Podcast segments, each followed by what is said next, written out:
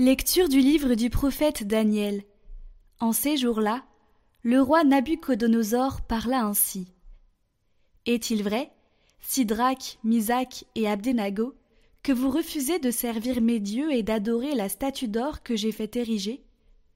Êtes-vous prêts, maintenant, à vous prosterner pour adorer la statue que j'ai faite quand vous entendrez le son du corps, de la flûte, de la cithare, de la harpe, de la lyre, de la cornemuse et de toutes les sortes d'instruments Si vous n'adorez pas cette statue, vous serez immédiatement jeté dans la fournaise de feu ardent. Et quel est le Dieu qui vous délivrera de ma main? Sidrach, Misac et Abdenago dirent au roi Nabuchodonosor Ce n'est pas à nous de te répondre. Si notre Dieu, que nous servons, peut nous délivrer, il nous délivrera de la fournaise de feu ardent et de ta main, ô roi. Et même s'il ne le fait pas, sois-en bien sûr, ô roi. Nous ne servirons pas tes dieux, nous n'adorerons pas la statue d'or que tu as érigée. Alors Nabuchodonosor fut rempli de fureur contre Sidrach, Misac et Abdenago, et son visage s'altéra. Il ordonna de chauffer la fournaise sept fois plus qu'à l'ordinaire. Puis il ordonna aux plus vigoureux de ses soldats de ligoter Sidrach, Misac et Abdenago, et de les jeter dans la fournaise de feu ardent. Le roi Nabuchodonosor les entendit chanter. Stupéfait, il se leva précipitamment et dit à ses conseillers Nous avons bien jeté trois hommes ligotés au milieu du feu. Ils répondirent Assurément, ô roi. Eh bien moi, je vois quatre hommes qui se promènent librement au milieu du feu. Ils sont parfaitement indemnes et le quatrième ressemble à un être divin. Et Nabuchodonosor s'écria Béni soit le Dieu de Sidrach, Misac et Abdenago, qui a envoyé son ange et délivré ses serviteurs. Ils ont mis leur confiance en lui, et ils ont désobéi à l'ordre du roi. Ils ont livré leur corps plutôt que de servir et d'adorer un autre Dieu que leur Dieu.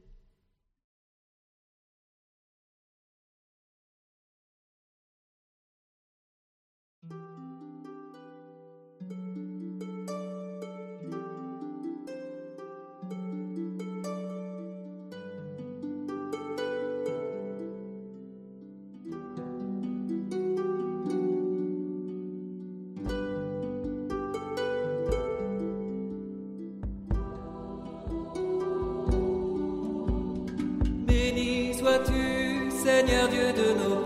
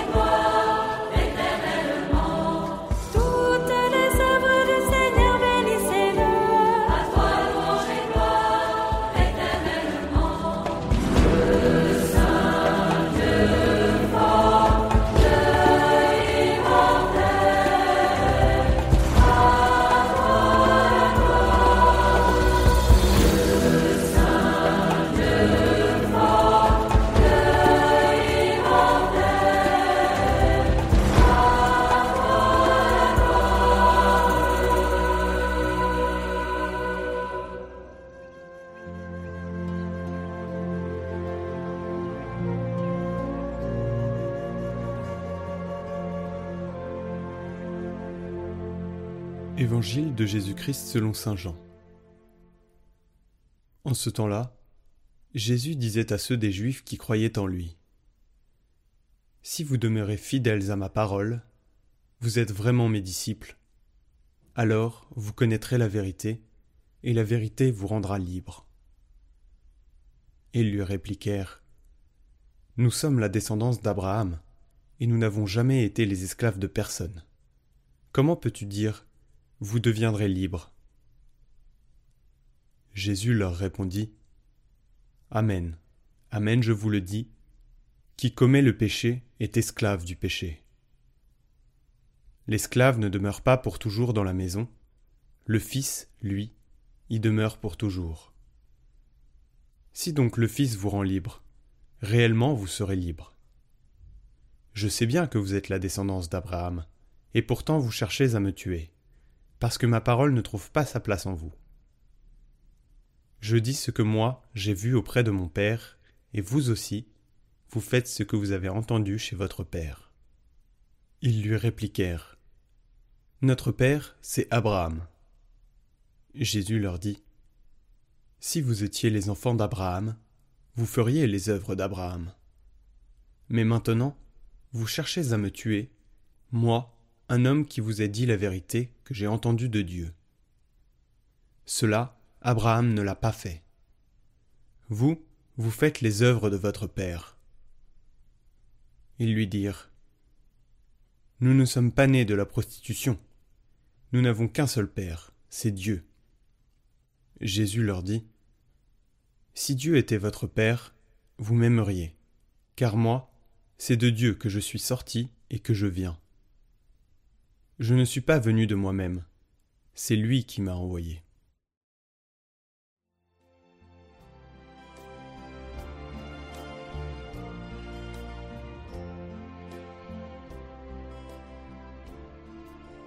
La véritable liberté, la libération de l'esclavage du péché a jailli de la croix du Christ. Nous sommes libres de l'esclavage du péché par la croix du Christ, la même où Jésus s'est laissé crucifier. Dieu a placé la source de la libération radicale de l'homme. Cela ne cesse de nous étonner. Que le lieu où nous sommes dépouillés de toute liberté, à savoir la mort, puisse devenir la source de la liberté. Mais c'est le mystère de l'amour de Dieu. On ne le comprend pas facilement, on le vit. Jésus lui-même l'avait annoncé lorsqu'il dit Voici pourquoi le Père m'aime, parce que je donne ma vie pour la recevoir de nouveau. Jésus réalise sa pleine liberté en se livrant à la mort. Il sait qu'ainsi seulement il peut obtenir la vie pour tous.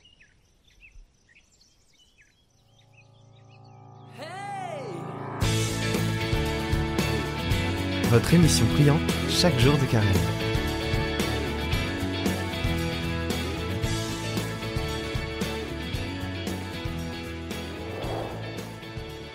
Nous poursuivons notre parcours avec le psaume 31. On est encore au tout début du psautier. Et nous allons voir à nouveau un psaume où il y a un basculement, une sorte de passage euh, autour du verset 5. Alors on va prendre le temps tout simplement d'essayer de comprendre ce passage pour voir en quoi ça résonne en nous comme un appel euh, à nouveau, un appel à la conversion.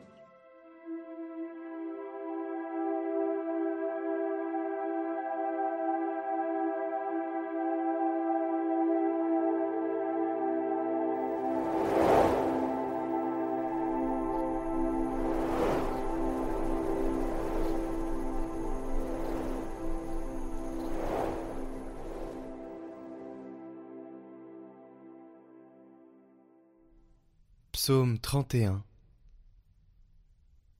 Heureux l'homme dont la faute est enlevée et le péché remis.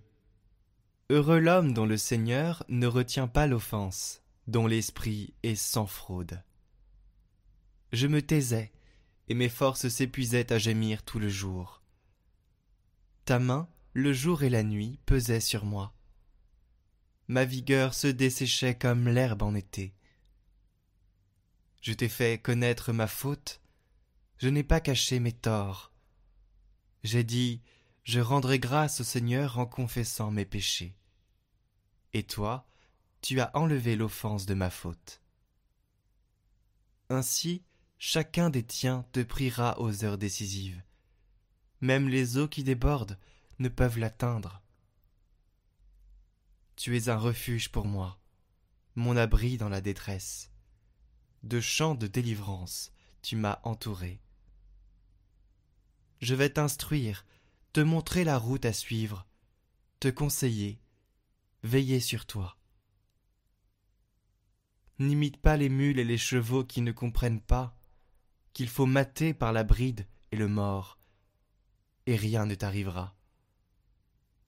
Pour le méchant, douleur sans nombre. Mais l'amour du Seigneur entourera ceux qui comptent sur lui. Que le Seigneur soit votre joie. Exultez, homme juste, homme droit, chantez votre allégresse.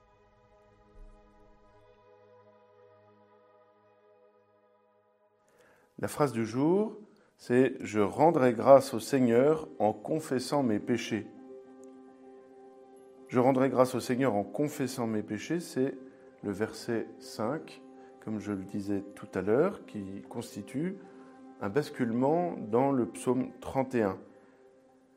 Le psaume 31 commence ainsi Heureux l'homme dont la faute est enlevée et le péché remis, heureux l'homme dont le Seigneur ne retient pas l'offense, dont l'esprit est sans fraude.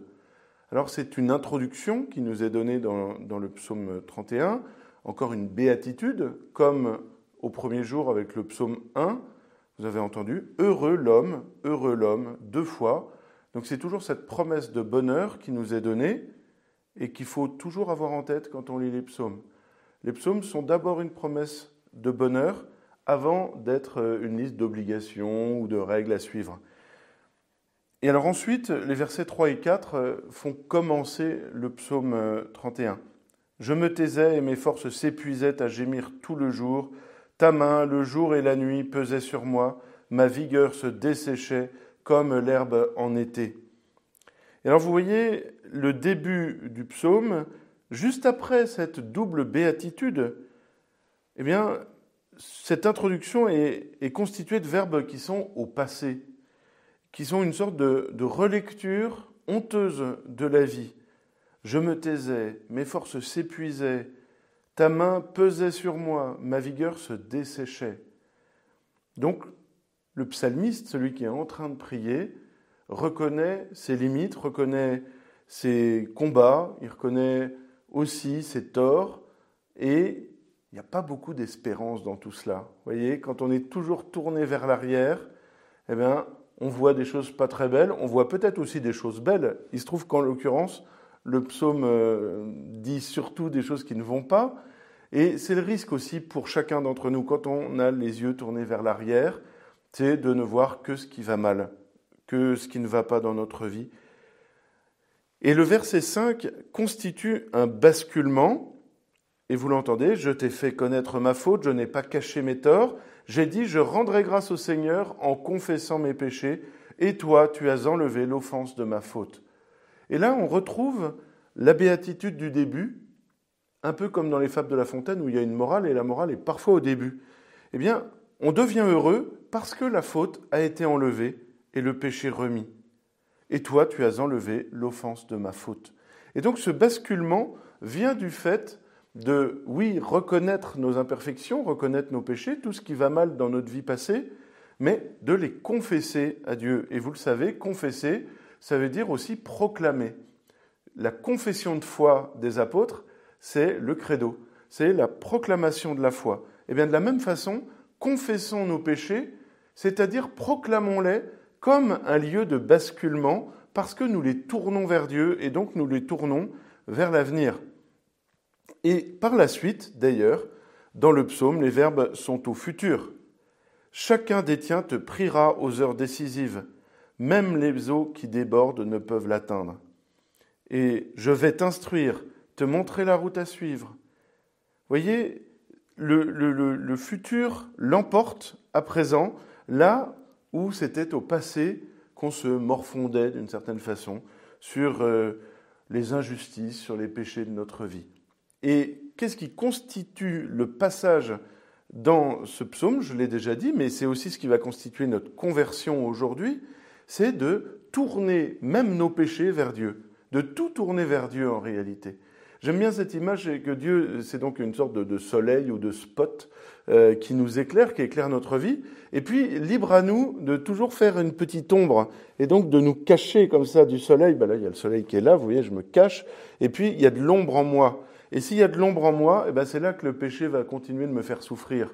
Alors que si je mets même mon péché en lumière devant le Seigneur, eh le psaume me dit que je serai heureux parce que je sais aussi que la miséricorde de Dieu est infinie et que si je me tourne vers lui, eh bien il m'exauce. Si je lui demande pardon, eh bien il me pardonne.